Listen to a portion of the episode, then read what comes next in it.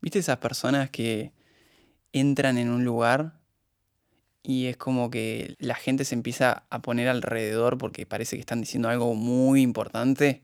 El otro día me pasó que fue un cumpleaños y había un hombre, un hombre canoso, eh, como todo musculoso, y tomando cerveza.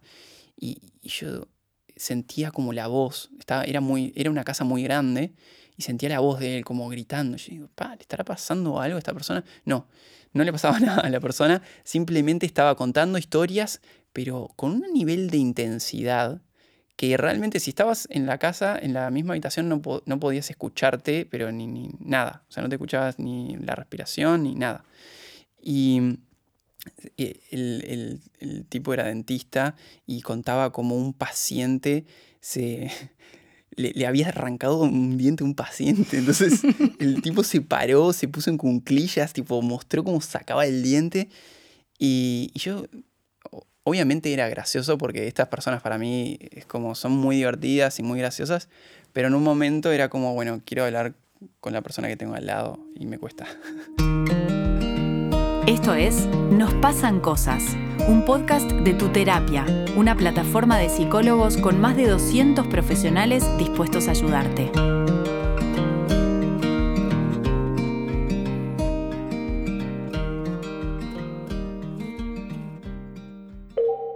Y bueno, yo soy un poquito así por momentos. No, no sé Chan. no, no, no tan así, pero eh, como me gusta un poco el show. Sobre todo cuando estoy como con gente que conozco. Claro. No, no sé si con el cumple entero, pero suelo. Como que entras en el teatro. Entro. Entras entro, en el entro. teatro. Me gusta, me divierte. Y además hay, suele haber aprobación del otro lado, risas. Aplausos. Aplausos. Sí. Y bueno, a uno le gusta, ¿no? Como- O llanto también, ¿no? Lo contrario, es como, pa, me, me- me pongo mal frente a tu drama, a tu historia. Es como las dos cosas, porque no solamente uno es divertido, sino que también puede llamar la atención con drama, cosas dramáticas. Hay personas que lo único que cuentan en su vida son como situaciones dramáticas que le pasan y es como si absorbieran la energía de los otros para estar ahí manteniendo la escena. Totalmente, o sea, yo rebanco eh, contar cuando uno está mal, ¿verdad? Hay gente que claramente es un llamado de atención eh, por llamar la atención, porque es como que siempre que te veo tenés un dramón que, que estás hace dos horas y ya no hay más vuelta que darle y seguís ahí, y ahí sí siento que es como que me, me drena la energía, no quiero estar más acá. Eh, pero si me cruzo con alguien que es muy gracioso y hace todo el show, a mí no me molesta, yo me cago de risa. Es que es divertido, porque para mí al principio tener a alguien así en una fiesta es como el alma de la fiesta también. Mm. Es como si no, no es una fiesta, si no tenés al payaso o a la payasa. Capaz que estoy exagerando un poco, pero para mí es como el absurdo, ¿no? Es el, el absurdo máximo de eso. Obviamente que, que creo que el que entra ahí en juego es como el ego, ¿no? El ego que necesita atención, que quiere que lo miren, que quiere que lo acepten y lo respeten. Y, y nada, se lleva como, como la atención y la mirada de todos. Lo que pasa es que para mí eh, no, no tiene por qué ser negativo eso. Mientras vos te des cuenta por qué lo estás haciendo, yo creo que hasta lo puedes usar. No sé, antes me pasaba que no me daba cuenta de que hacía eso, ¿no? De, de llegar a un lugar y arrancar con lo mío. Pero para mí ahí está la diferencia, en darse cuenta. Claro. Porque en una, el otro no te importa, simplemente lo usás como herramienta de dame energía, dame atención. Y, y en otra es como, vamos a hacer de esta situación algo divertido y sé que te estás riendo y sé que lo que estás sintiendo, pero cuando es inconsciente, justamente podemos generar como todo lo contrario, eh, hasta mucho rechazo de las personas, como este payaso, este, es- esta persona que se piensa, o Es que, realmente es que como- cuando no sabes que lo estás haciendo, eh, es como que no puedes parar, porque no entendés bien cuándo puedes callarte la boca, porque además venís muy arriba y es raro frenar en seco. Entonces no, no te da el tiempo para que el otro pueda compartir. Pero cuando te das cuenta, decís, bueno, acá terminó mi cuento, ya está, y das el espacio y preguntas al otro lo que tengas que preguntar, ¿no? Que es de tu vida, contanos tú, como que abrís esa puerta también. En mi historia de- de- del dentista este no daba espacio para nada. eh, y justamente era lo que a mí también me generaba como mucho rechazo. Es como esta persona. De hecho, el otro día me pasó algo similar en otro cumpleaños. eh, que había un señor que estaba como muy enojado, muy resentido con la vida y hablaba de todos sus negocios espectaculares que había hecho y cómo las generaciones de ahora no trabajan y que no se esfuerzan y no sé qué. Y, y no escuchaba, era el cumpleaños, éramos pocos en el cumpleaños y la persona de cumpleaños hmm. pasó totalmente desapercibida, lo nubló.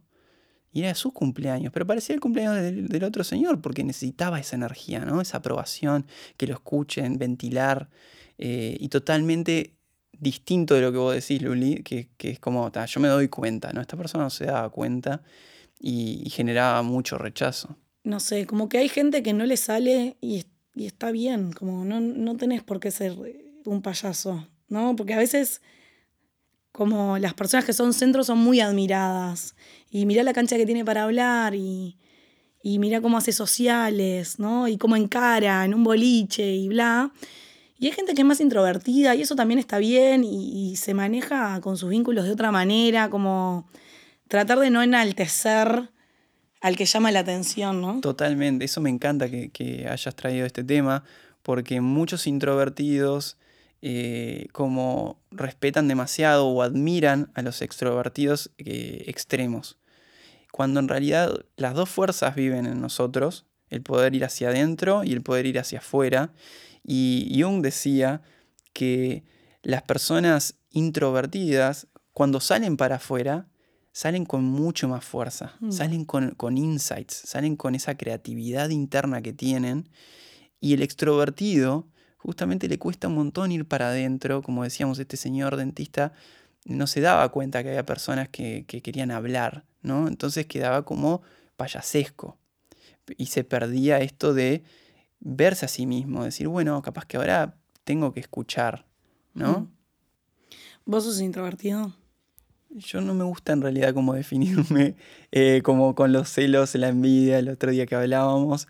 Como no me gusta ponerme en un lugar, pero sí disfruto mucho de mis momentos como de reflexión o de estar conmigo y, y entiendo que que el equilibrio es lo ideal. Es como hay momentos para todo. Hay momentos para estar hacia adentro, para hacer reflexiones y sobre todo en, crisis, en momentos que necesitamos como hacer transformaciones.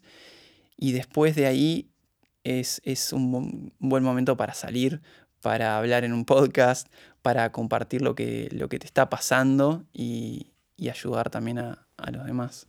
A mí me pasa exactamente eso, o sea, si estoy en un momento de crisis, eh, me aíslo un montón y como que no, no, no, suelo estar en ese papel. Pero cuando ya estoy un poco mejor, es como que transformo eso que me pesa, esos miedos o ese drama, en humor y lo expongo totalmente. Y siento que me reayuda a mí en ese sentido, porque es como que es desde el lugar en, el que puedo compartir. Y es muy creativo también eso que haces, porque creo que ayudas también a los otros a como conectar con eso.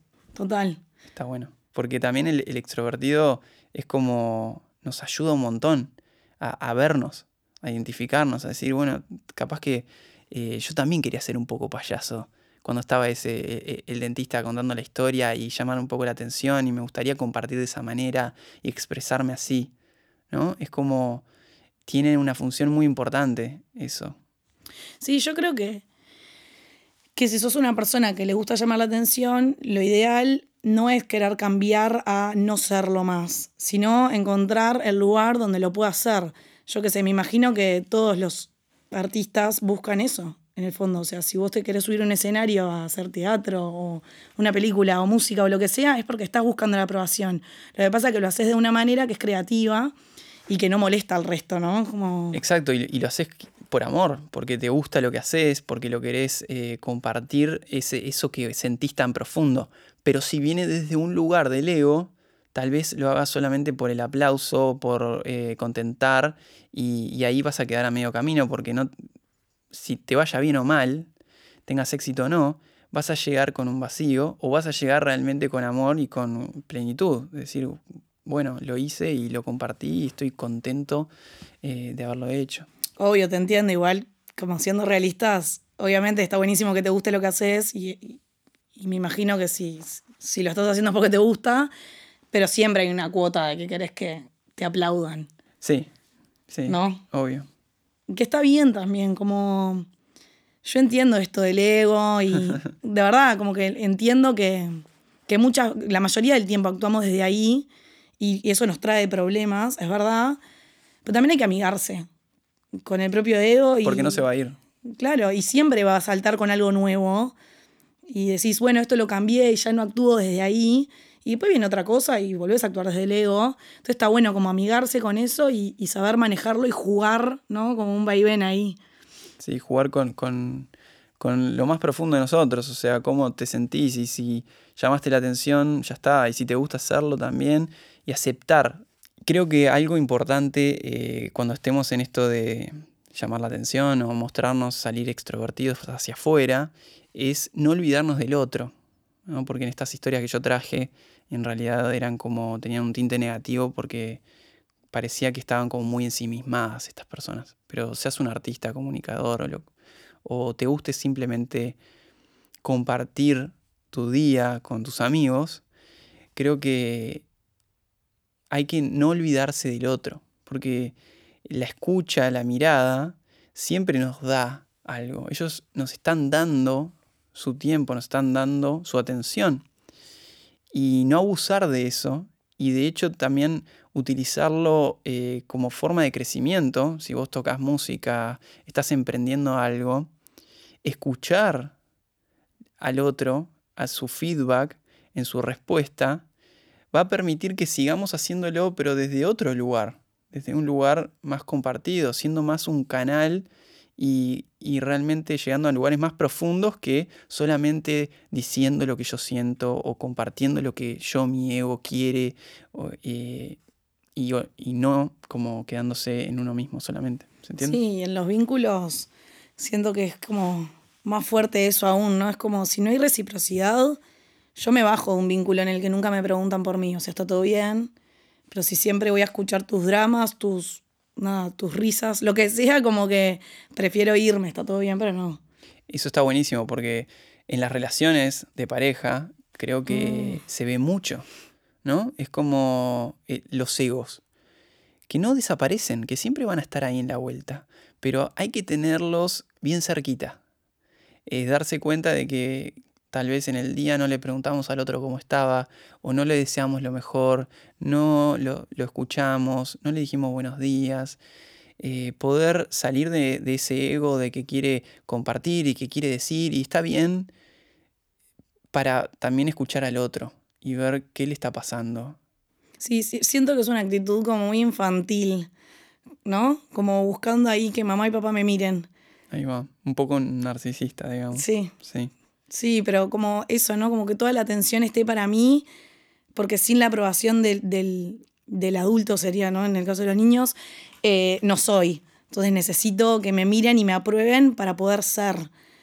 Es como una herida muy grande, ¿no? total. Eh, Pero que de alguna forma tenemos que tener a raya las inseguridades que tenemos. Las tenemos que tener cerca para, para realmente generar un crecimiento, porque si no es un ventilar, un decir lo que pienso y, y nos quedamos en ese círculo vicioso de todo el tiempo estoy diciendo lo que pienso, hago lo que siento y no tengo en cuenta el otro, no me importa y no puedo generar un vínculo que realmente me aporte, que realmente sea transformador y que me diga lo que a veces no quiero escuchar. Ya sea que seamos introvertidos o extrovertidos, entender que esas dos dinámicas, esas dos fuerzas viven dentro de todos nosotros. El, salir hacia afuera y el estar con nosotros mismos.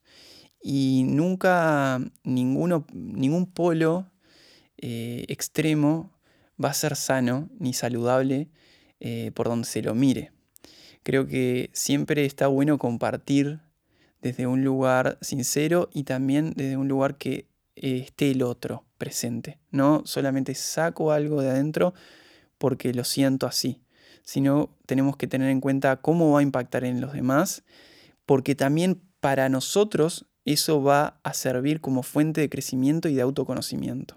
Creo que está bueno siempre como buscar mejorar y, querer cambiar las cosas que nos molestan.